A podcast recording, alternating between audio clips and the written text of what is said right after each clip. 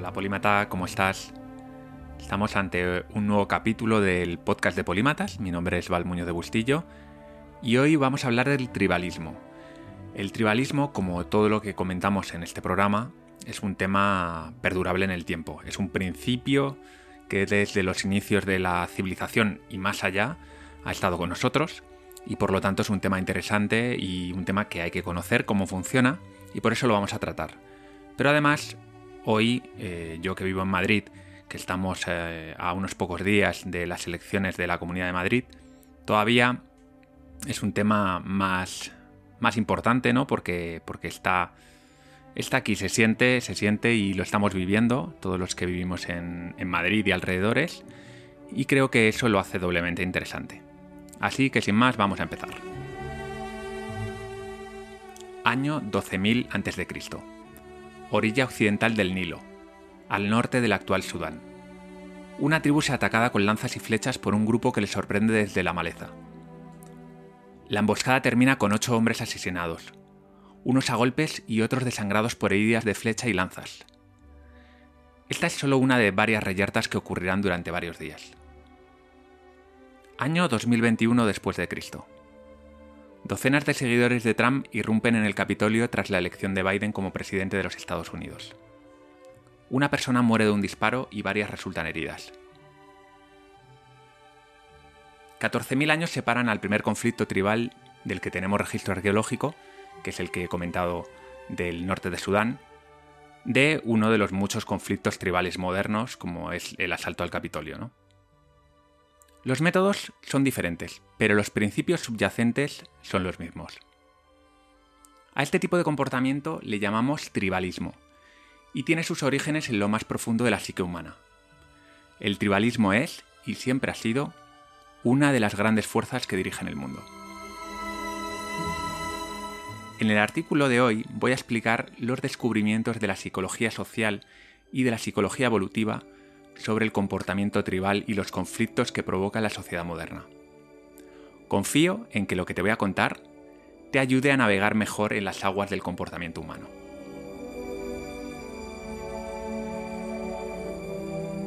El tribalismo tiene diferentes definiciones, pero para el tema que nos ocupa hoy lo vamos a definir de la siguiente manera. Es el comportamiento social donde se favorece al propio grupo, y a la vez se discrimina a todo aquel que no pertenece al grupo. El origen del tribalismo lo encontramos en la prehistoria, cuando los seres humanos nos organizábamos en tribus de unas cuantas docenas de personas. Estamos hablando, para que te hagas una idea, de entre 50, 200, 250 personas a lo sumo. La mayoría de la gente de una tribu estaba emparentada entre sí. En este contexto, un fuerte vínculo con la tribu y la versión al forastero eran completamente necesarias para sobrevivir. Fuera de la tribu, la muerte estaba asegurada, por lo que la lealtad a la tribu era un valor que estaba por encima de todo lo demás.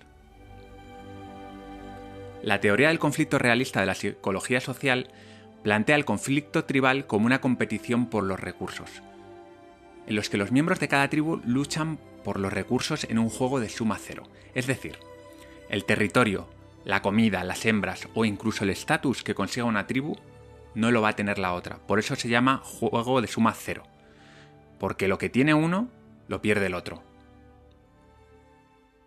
Hay una cosa que tienes que entender y es que cuanto mayor sea el valor de, los recursos, es decir, cuanto más valore la tribu el recurso que no tiene, y más escasee ese recurso, mayor será el conflicto. Por ejemplo, si estamos en un contexto en el que hay sequía y hay hambruna, y hay una zona donde hay más caza o hay algunos frutos y dos tribus están en los alrededores, el conflicto va a ser mucho mayor que si estamos en un entorno con abundancia de comida, territorio de sobra, lo normal es que las tribus no se junten.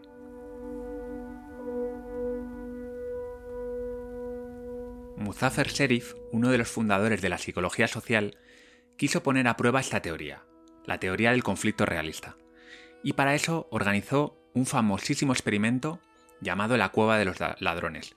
El experimento se llamaba así porque lo hicieron en un parque natural en Estados Unidos que se llama de esa manera.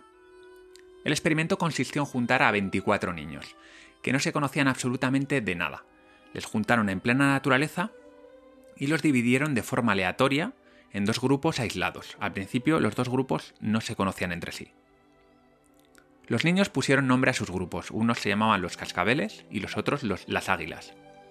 En poco tiempo, los niños ya habían creado una jerarquía informal entre ellos y empezaron a crear relaciones de amistad muy rápidamente. A los pocos días, los investigadores enfrentaron a ambos grupos mediante juegos competitivos, es decir, les sacaron del aislamiento y los pusieron a competir entre ellos. Los ganadores de los juegos conseguían premios. Es decir, competían por los premios y también por el estatus de, ganar esos, esos juegos. Enseguida empezaron las fricciones entre los grupos. Había insultos, comportamientos agresivos, y problemas de todo tipo. Poco a poco hizo falta para ver surgir el comportamiento tribal. Lo curioso es que los niños no se conocían de nada antes del experimento. Además, era un grupo completamente heterogéneo, es decir, el conflicto, el origen del conflicto no tenía nada que ver con una discriminación racial, de clase, de género ni nada parecido. Los grupos fueron creados artificialmente, no se unieron por orígenes ni por intereses afines, y aún así el comportamiento tribal emergió de forma completamente espontánea.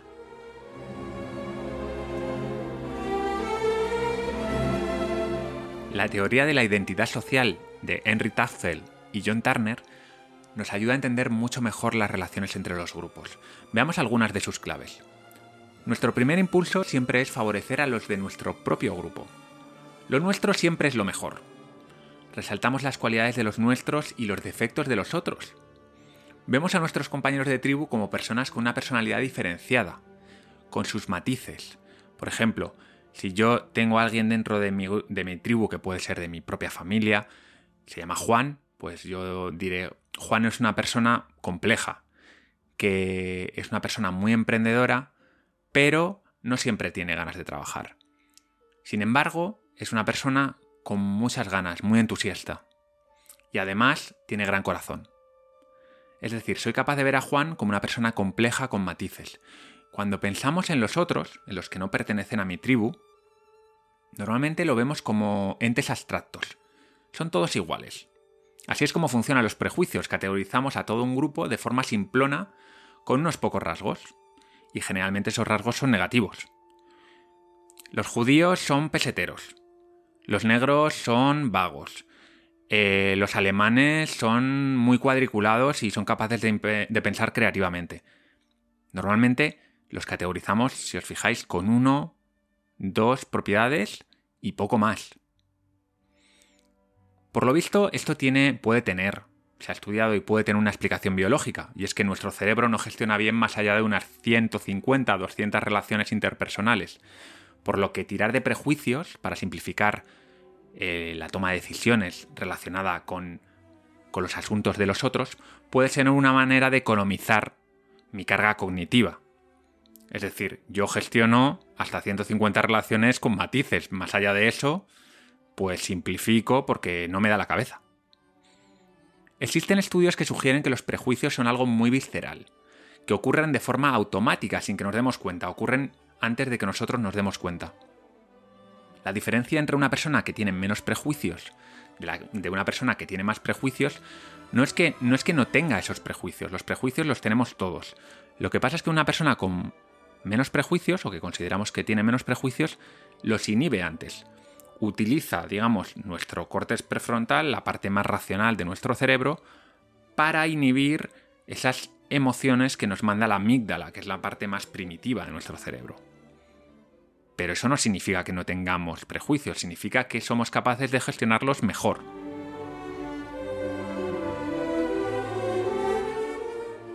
En 2007, Mark Van Boot, que es un psicólogo evolucionista holandés, presentó una teoría sobre el conflicto tribal llamada hipótesis del hombre guerrero.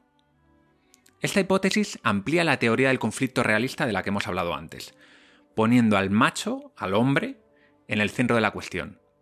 Según Van el comportamiento tribal está más desarrollado en los hombres que en las mujeres.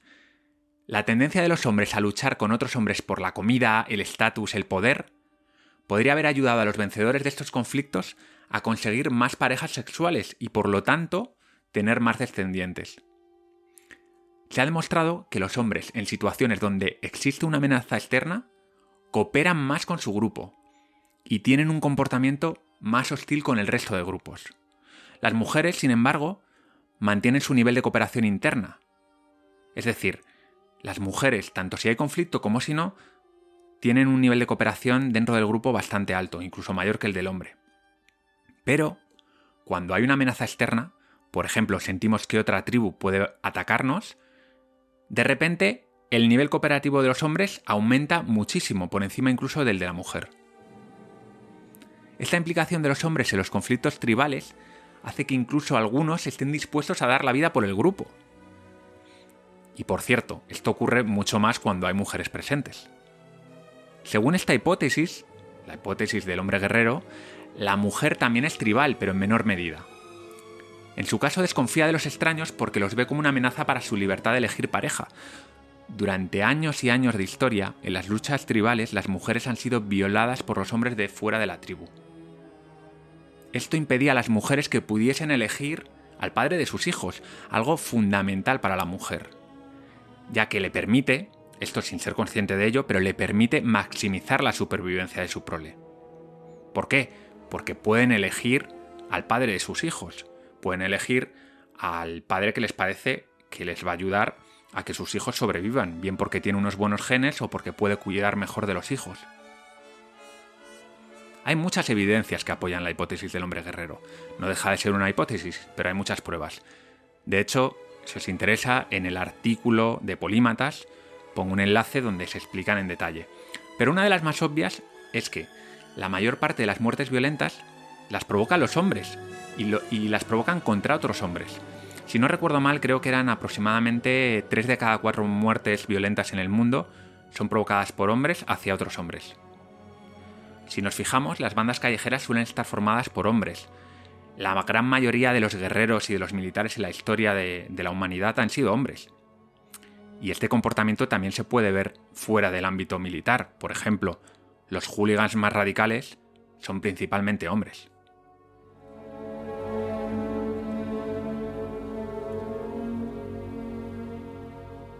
Parece claro que el tribalismo fue adaptativo y que somos hijos de esos grandes guerreros como Genghis Khan, que por lo visto es el antepasado de una de cada 200 personas en el mundo.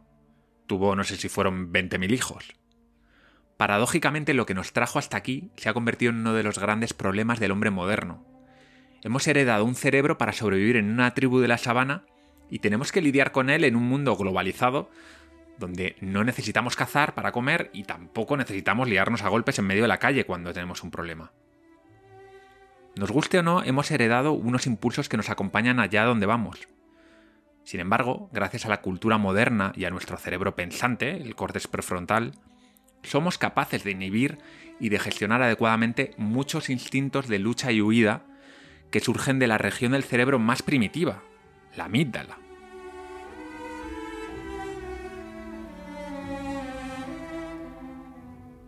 No quiero cerrar el artículo, el capítulo del podcast, sin dar una serie de ideas basadas en ciencia para poder convivir mejor en una sociedad tribal, que no dejamos de ser una sociedad tribal. El primer paso es conocernos bien, y esto nos vale para casi todo, ¿no? No hay que negar nuestros instintos, no hay que meterlos debajo de la alfombra como si no existiesen. Como dijo Carl Jung, el discípulo de Freud, conocer tu propia sombra es el mejor método para lidiar con la sombra de otras personas. Uno no se ilumina imaginando figuras de luz, sino haciendo que la oscuridad sea visible. Lo más aterrador es aceptarse a uno mismo por completo. El segundo paso es entender que muchos de los comportamientos que consideramos buenos y virtuosos y también deseables dentro de una comunidad, de una sociedad, son la otra cara de la moneda del comportamiento tribal. Por ejemplo, la lealtad y el sacrificio por el grupo a menudo vienen en el mismo paquete que la hostilidad hacia los otros. Sí, sí, van uno con el otro. Si lo piensas bien, verás ejemplos a tu alrededor. El tercer paso consiste en buscar formas para reducir la parte del tribalismo que dificulta nuestra convivencia, que dificulta una convivencia pacífica y que reduce de alguna manera nuestro círculo moral. El círculo moral, creo que dijo Peter, Peter Singer, es un poco como ese conjunto de personas o incluso ese conjunto de seres que nosotros consideramos como objetos de moral. Por ejemplo, un vegano tiene como círculo moral a las personas y también tiene a los animales. Una persona que sea muy familiar, pero que no le interese en absoluto todo lo que pasa más allá de su casa, su círculo moral es su familia. Bueno, hay que tener mucho cuidado con el comportamiento tribal porque tiende a reducir nuestro círculo moral a los que forman parte de nuestra propia tribu. Para ver cómo se pueden reducir los conflictos entre los grupos, vamos a dar un paso atrás y vamos a volver al experimento de la cueva de los ladrones. Después de los juegos competitivos, que si os acordáis fue lo último que hicieron las águilas y los cascabeles, los dos grupos estaban completamente polarizados, es decir, había una relación nefasta entre ambos. Si les hubiesen dejado solo los investigadores, igual se habrían matado entre ellos. Para intentar reconciliarlos, los investigadores les hicieron colaborar en juegos donde en esta ocasión, en vez de hacerles competir, les hacían cooperar con un único objetivo. Por ejemplo, les hacían ir a buscar agua para todos.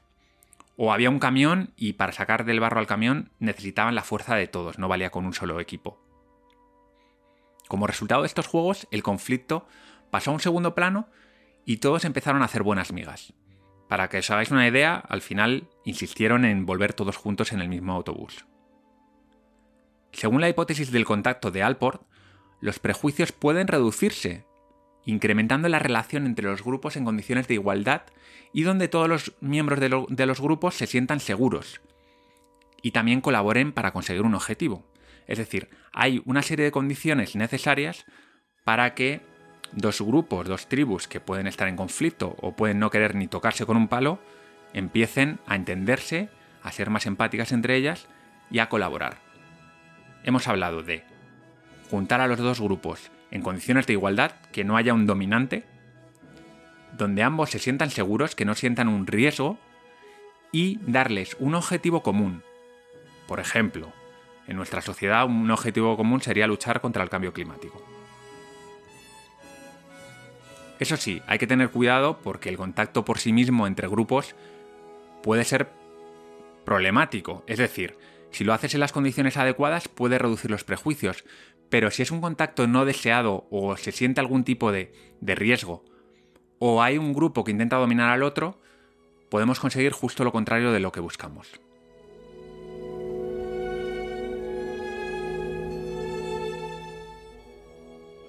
me gustaría terminar haciendo algunas reflexiones. El tribalismo está en todas partes. Izquierda derecha, Madrid-Barça, conflictos interminables entre departamentos de una empresa, taurinos frente a animalistas, guerras de bandas, Cataluña y España, conflictos raciales, terrorismo. En todas partes. Las consecuencias del tribalismo pueden ser desde la más básica, que es el sabotaje pasivo entre departamentos de una empresa, hasta una guerra civil una guerra civil entre dos ideologías políticas, o dos etnias, o incluso un genocidio como pasó en Ruanda. Hemos visto que el comportamiento tribal forma parte de la naturaleza humana y que como tal podemos domarlo, pero no podemos eliminarlo. El camino hacia el entendimiento apunta hacia un mayor conocimiento de los otros, buscar objetivos comunes y ampliar nuestro círculo moral. La razón y la compasión son nuestras aliadas en este difícil camino. Debemos tener mucho cuidado porque es muy fácil arrastrar a la gente hacia el pensamiento tribal. Lo llevamos en el ADN. Solo necesitamos un discurso de ellos y nosotros. Usar un lenguaje bélico. Deshumanizar a los otros como hacía Hitler con los judíos que les llamaba animales, ratas, cucarachas simplemente provocar una sensación de que hay una amenaza, aunque no la haya. O generar la percepción de que estamos luchando por algún recurso escaso, como puede ser el agua, como puede ser el dinero, como puede ser cualquier otra cosa. Todas estas cosas son estrategias que muchos líderes nefastos han utilizado a lo largo de la historia para ensalzar el comportamiento tribal humano. Lo han hecho en el pasado y lo hacen ahora así que tenemos que estar todos muy atentos. Todos somos responsables de contribuir a una sociedad pacífica, sosegada, donde la razón se imponga al tribalismo. Pues nada, Polímata, espero no haberme puesto demasiado intenso con este tema. Espero que te haya resultado interesante y útil. Como siempre digo, lo que quiero en Polímatas es que aprendas aquellos principios que dirigen el mundo y sin duda el tribalismo me parece uno de esos grandes principios que hay que tenerlo muy en cuenta, tanto mirando hacia adentro, viendo cómo nos comportamos nosotros, como mirando hacia afuera, como desde fuera muchas veces se intenta utilizar ese comportamiento tribal ancestral que tenemos dentro para manipularnos. Y bueno, pues si todavía no eres suscriptor de la newsletter de Píldoras de Sabiduría, te recomiendo que te vayas ahora mismo a polimatas.com, donde puedes leer todos los artículos de los podcasts. En los artículos hay una cosa muy interesante, si eres escuchante del podcast normalmente, y es que pongo muchas referencias a todos los artículos científicos, libros, todo en lo que me baso para la investigación del tema, lo enlazo ahí. Por lo tanto, si te interesa mucho el tema, puedes ampliar la información. O si algo de lo que digo no te lo crees, pues puedes irte ahí y ver cuáles son los artículos, cuáles son los estudios y hacerte tú tu propia idea. Y luego la newsletter, pues me parece que, te puede aportar bastante porque no lo cuento, lo que cuento en la newsletter no lo cuento en ningún otro sitio y llega todos los domingos por la tarde, le dedicas 10 minutos y, te va a ayudar un poquito a, aumentar tu, tu, sabiduría, que es de lo que, de lo que se trata en este programa y en el proyecto de Polimatas. Sin más me despido, un abrazo muy fuerte de Val Muñoz de Bustillo, nos vemos en el próximo capítulo del podcast de Polimatas. Adiós.